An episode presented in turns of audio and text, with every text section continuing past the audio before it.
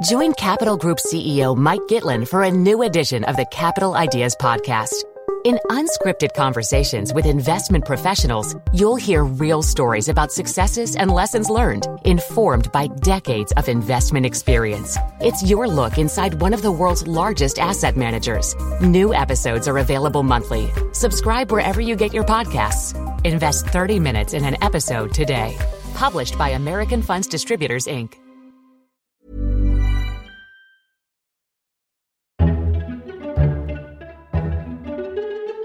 Welcome to FT Politics, a weekly podcast on British politics from the Financial Times. I'm Sebastian Payne, digital comment editor, and this week we'll be discussing the political impact of the terrorist attacks in Brussels and the latest round of Tory wars.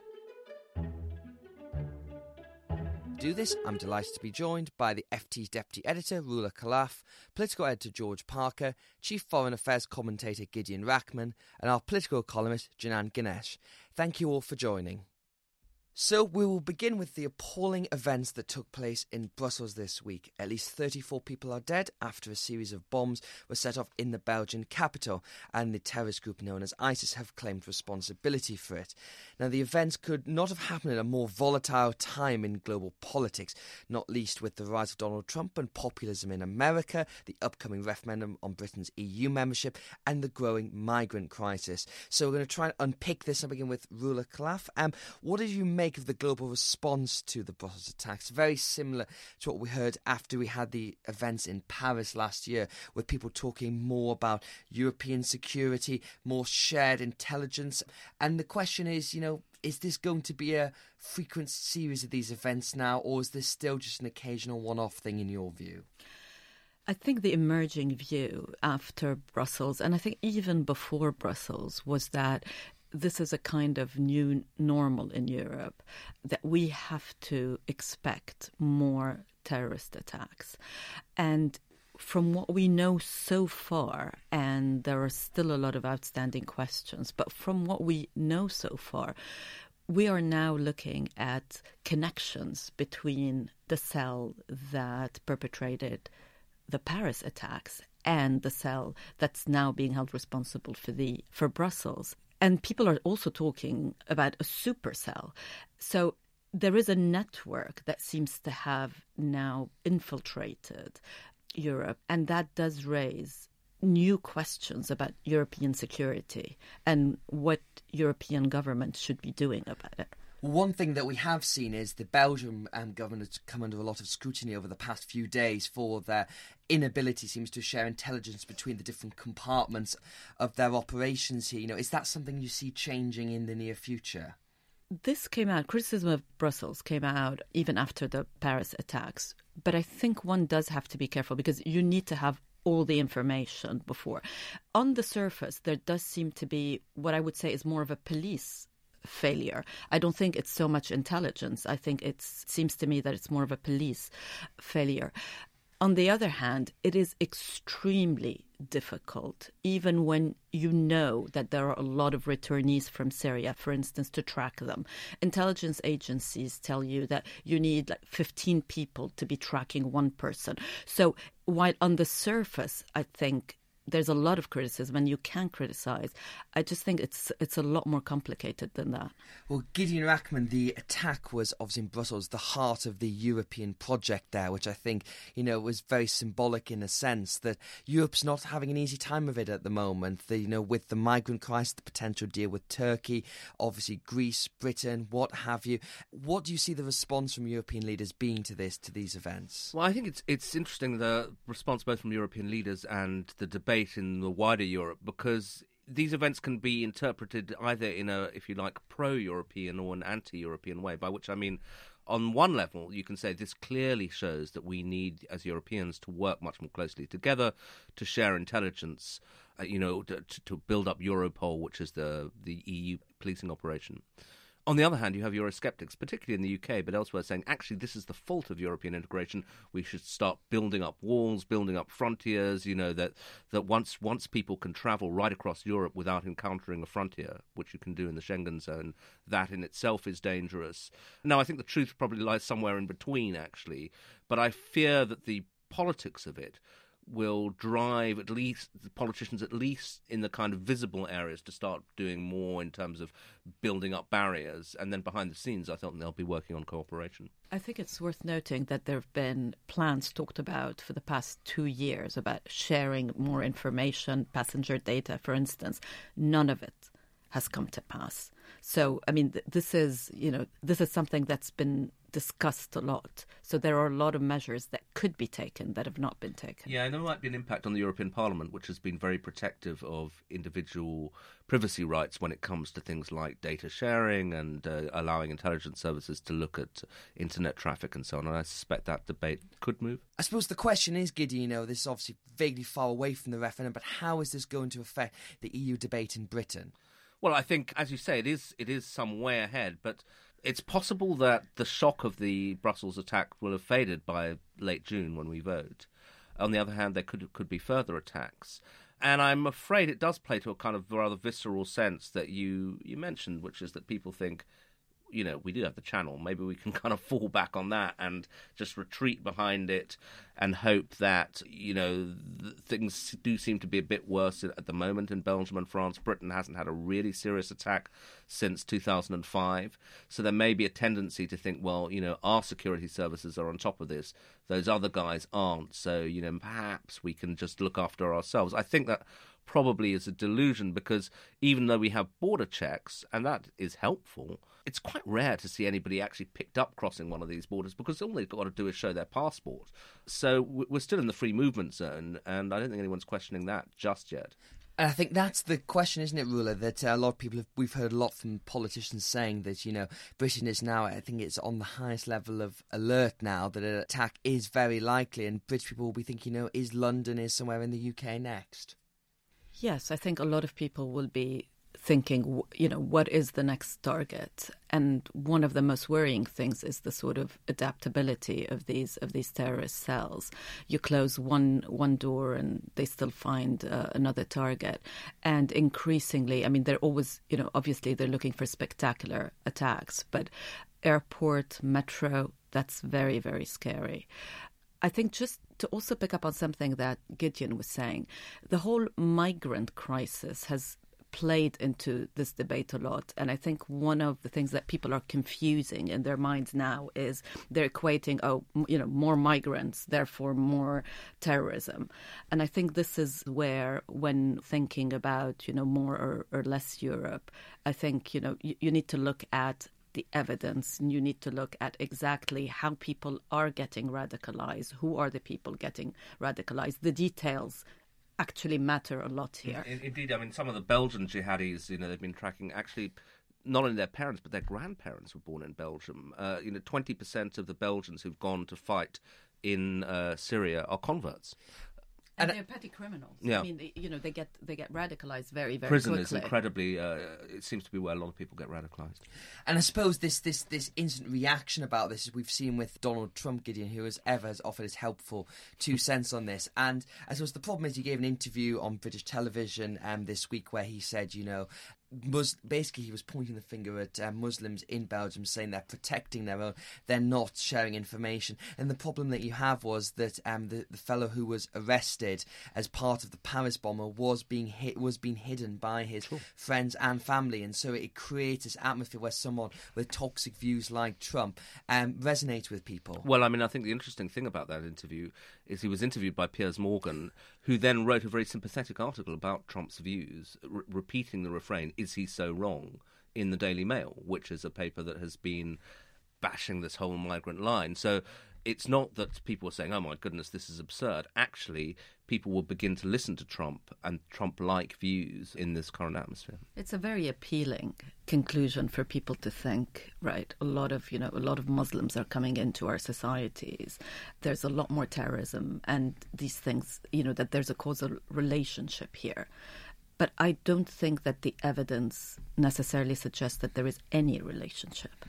But I suppose the problem is people tend to feel their hearts over their heads in this situation. That you know, and we saw there was a that you know that you always get these kind of backlash. People saying things, and we've seen this week that a man in Croydon just went up to a, a Muslim woman, just started asking her to explain what happened in mm. Brussels, and, and was then arrested for hate speech, I believe. Yeah, so yeah. you get you get those kind of incidents that fall back from these things, don't you know? And winning that argument is going to is is hard, and I think it's probably going to become harder. Yeah, no, I, I think that's right. I mean, because as I said, Trump's views, which were you know initially regarded as frightfully shocking in Britain, and people were signing uh, petitions to keep him out of the country. I think, as I say, now there are now people saying, well, maybe maybe, maybe he's got a point, and you'll get more of that. And then just finally, briefly, Roula, what do you see happening next in terms of Europe? Because we're knee deep in this deal with Turkey at the moment to try and at least tackle the next wave of the migrant crisis. Now, just it's worth pointing out that whenever I've spoken to people on the um, the, the Leave campaigns, they've always said to me privately the two things that could really swing public opinion on this referendum. One is the migrant crisis, which, as you've written about, is very much going to pick up steam soon, and two is a terrorist incident. I think one of those has happened, the other one looks very likely to happen happen? Well, I think the Remain campaign must be hoping, praying that this deal with Turkey actually sticks. The problem with it, obviously, is that from a logistical point of view, and you know, even from a legal point of view, it's quite it's questionable. I doubt that it'll be smooth, but even if it manages to reduce the flows even slightly, I think that would help. Yeah, and uh, the difficulty is actually that the the Turkey deal on the other hand, opens up a new vulnerability because I was just listening to one of the Leave people on the radio this morning saying, you know, David Cameron has just signed a deal allowing 70 million Muslim Turks to travel to Europe without visas. So you, you, you kind of can't win. The other thing I would point to actually is that in the la- in the weeks before the uh, referendum on June the 23rd, the European Football Championships start in France and people regard it as a potential security risk because uh, you know England are playing Russia in Marseille, uh, that kind of thing. So I, I, that that's something I would watch out for. Even if there's no actual attack, they're talking about possibly closing stadiums and playing games behind closed doors, and that kind of thing I think will you know this is the European Championships might affect the general atmosphere in the run up to the vote. And as I ask everyone who comes on our FT Politics podcast, Roula, what do you think is going to happen in the referendum? Will stay. And Gideon? I think it's 50 50. I wouldn't want to hazard a guess now. And now onto the Tory wars, which have returned with full force over the past week. Iain Duncan Smith, now the former Work and Pension Secretary, resigned in bombastic style last Friday over George Osborne's latest budget, which he said was unfair and penalising the poorest.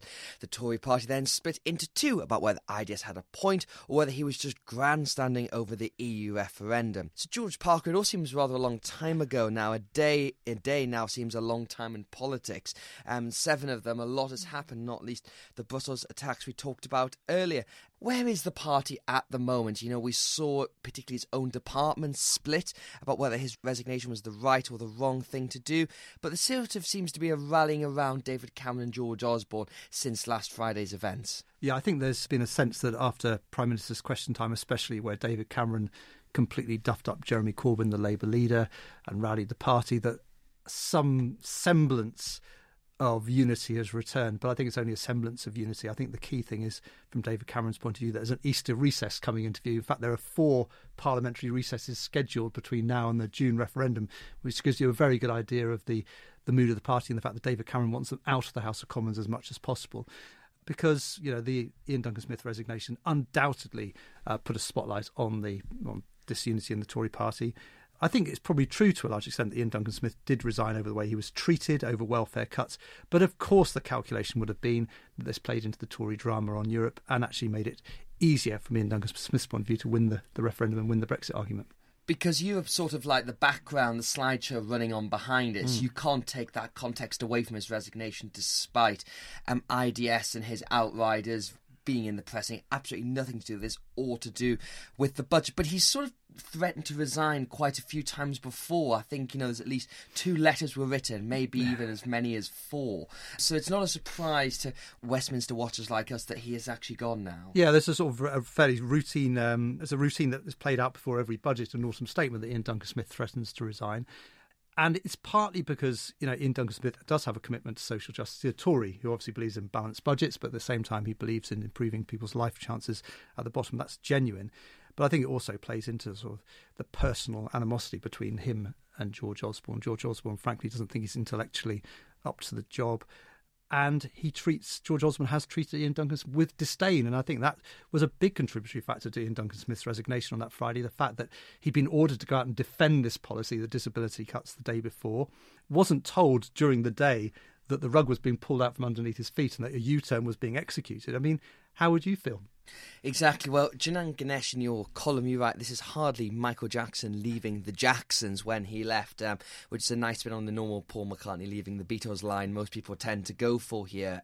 So you don't think this is a big sort of threat to the government's stability, but it was still a pretty big political moment when he left, you've got to admit.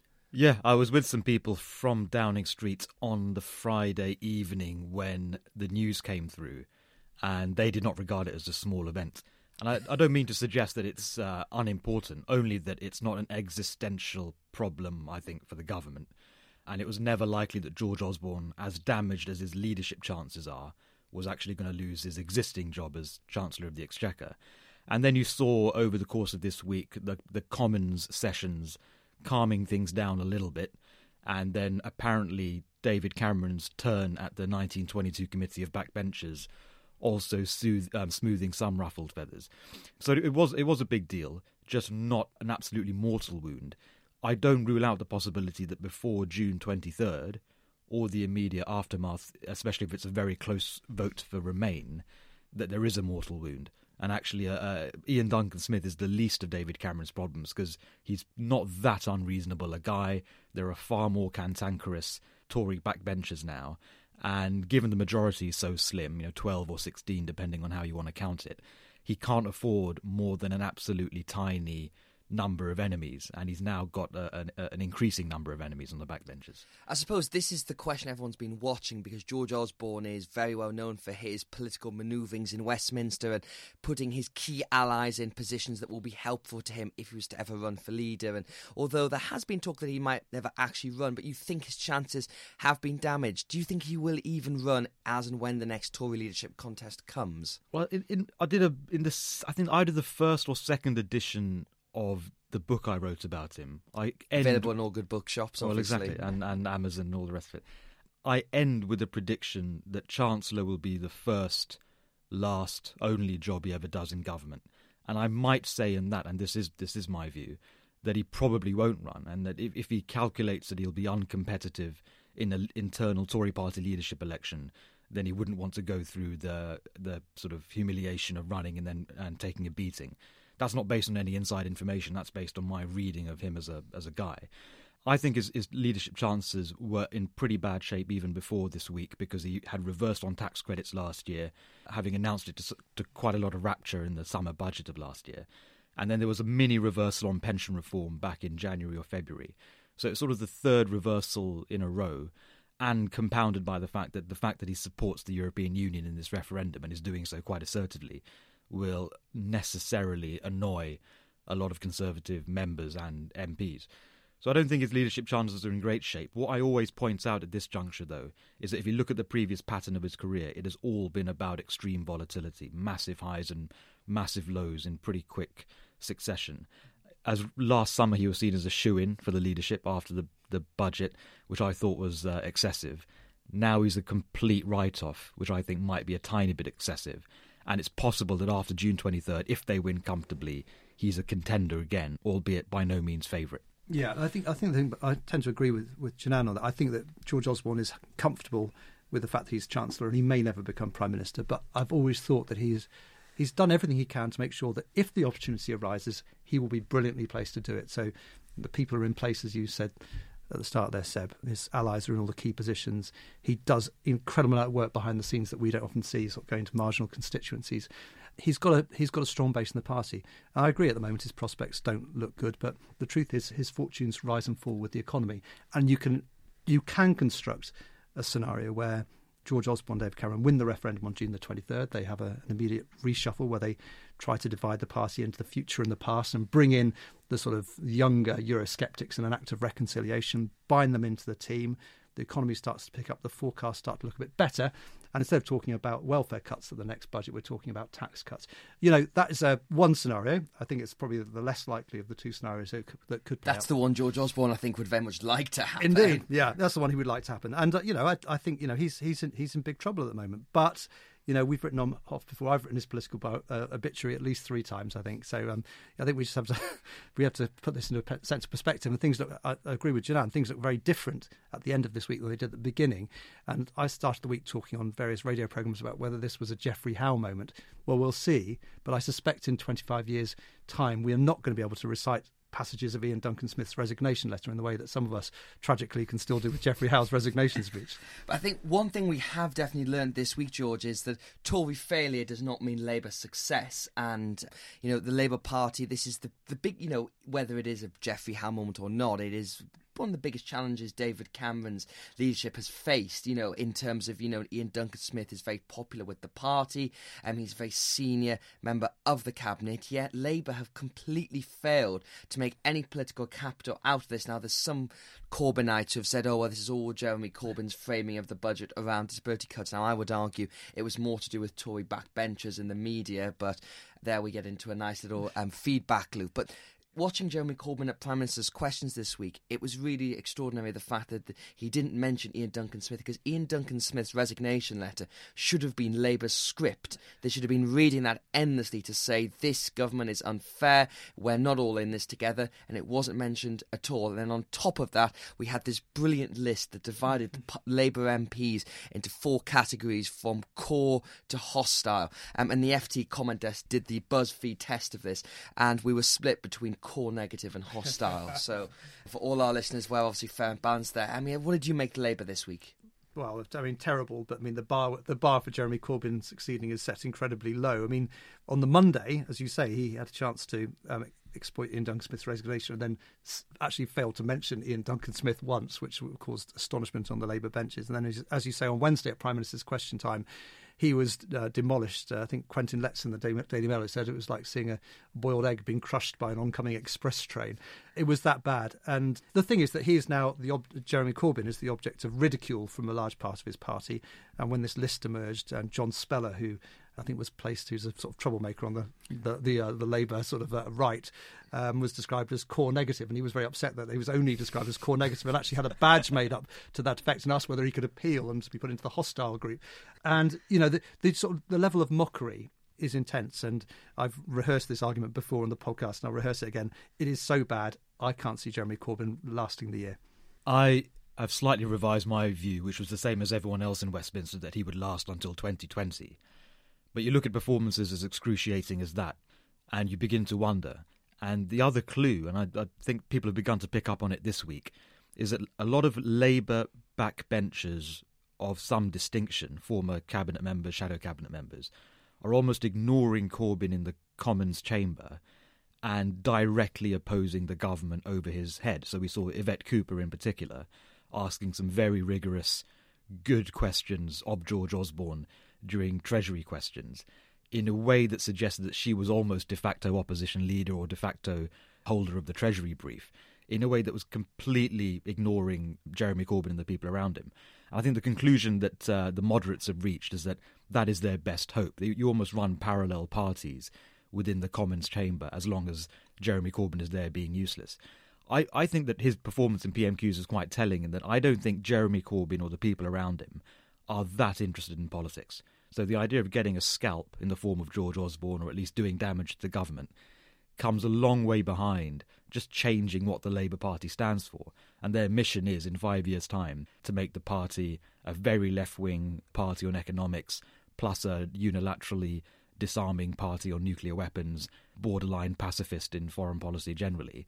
And that internal mission to change what Labour stands for means far more to them than the, the, the sport of laying blows on the government, even very substantial blows, potentially fatal blows, like getting rid of a chancellor, or even winning elections for that matter. Oh, totally, yeah. And that's the problem that the Corbynites out in the party, out in the country, the people who joined the party after, after he became leader, they, the metric of success, I agree with Janan, is not winning elections mm. where they can actually be in a position to help the people they purport to to, mm. to be there to help.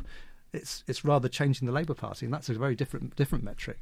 And finally, just very briefly, George, we obviously have a new Work and Pension Secretary in the form of Mr. Stephen Crabb, who was the Welsh Secretary, who's a figure who is watched with much interest in Westminster, coming from a, a very blue collar background, and has had great success in rebuilding the party in Wales, um, where it was once totally wiped out. Is now slowly getting back again. What do you make of him? Want to watch for the future? I think definitely so. And I'm like a, a number of uh, political correspondents in Westminster who've taken Mr. Crabb out for lunch, and we thought we were the only people who'd spotted this potential. And it turns out he's had lunch with every single one of my colleagues. So we're all tipping him for the future. Yeah, he, has got a very interesting life story. He's an instant um, riposte to the idea that Tories don't understand uh, the lives of poorer people because he comes from a difficult background, uh, grew up in a council house in, in Wales. And he made a very confident debut, I thought, it was, um, as uh, the new Work and Pension Secretary, to, defending the, the U turn, and did it in quite a, a, stylish and bullish way, and actually delivered, I thought, quite a, a brave swipe at uh, George Osborne. He said, you know, we have people, we're not talking here about numbers on a spreadsheet, these are real people's mm. lives, and we, we sometimes in government forget that. And it's fairly clear who he was talking about there. And that's it for this week's episode. Thank you to all our guests for joining. We'll be back next Saturday for the next instalment of FT Politics. Thank you for listening. If you enjoyed listening to this podcast, you might like to try our FT News podcasts, which focus on one of the main issues of the day and bring you the insights and expertise of our global network of journalists, as well as outside contributors. You can download these at ft.com slash podcasts most days of the week.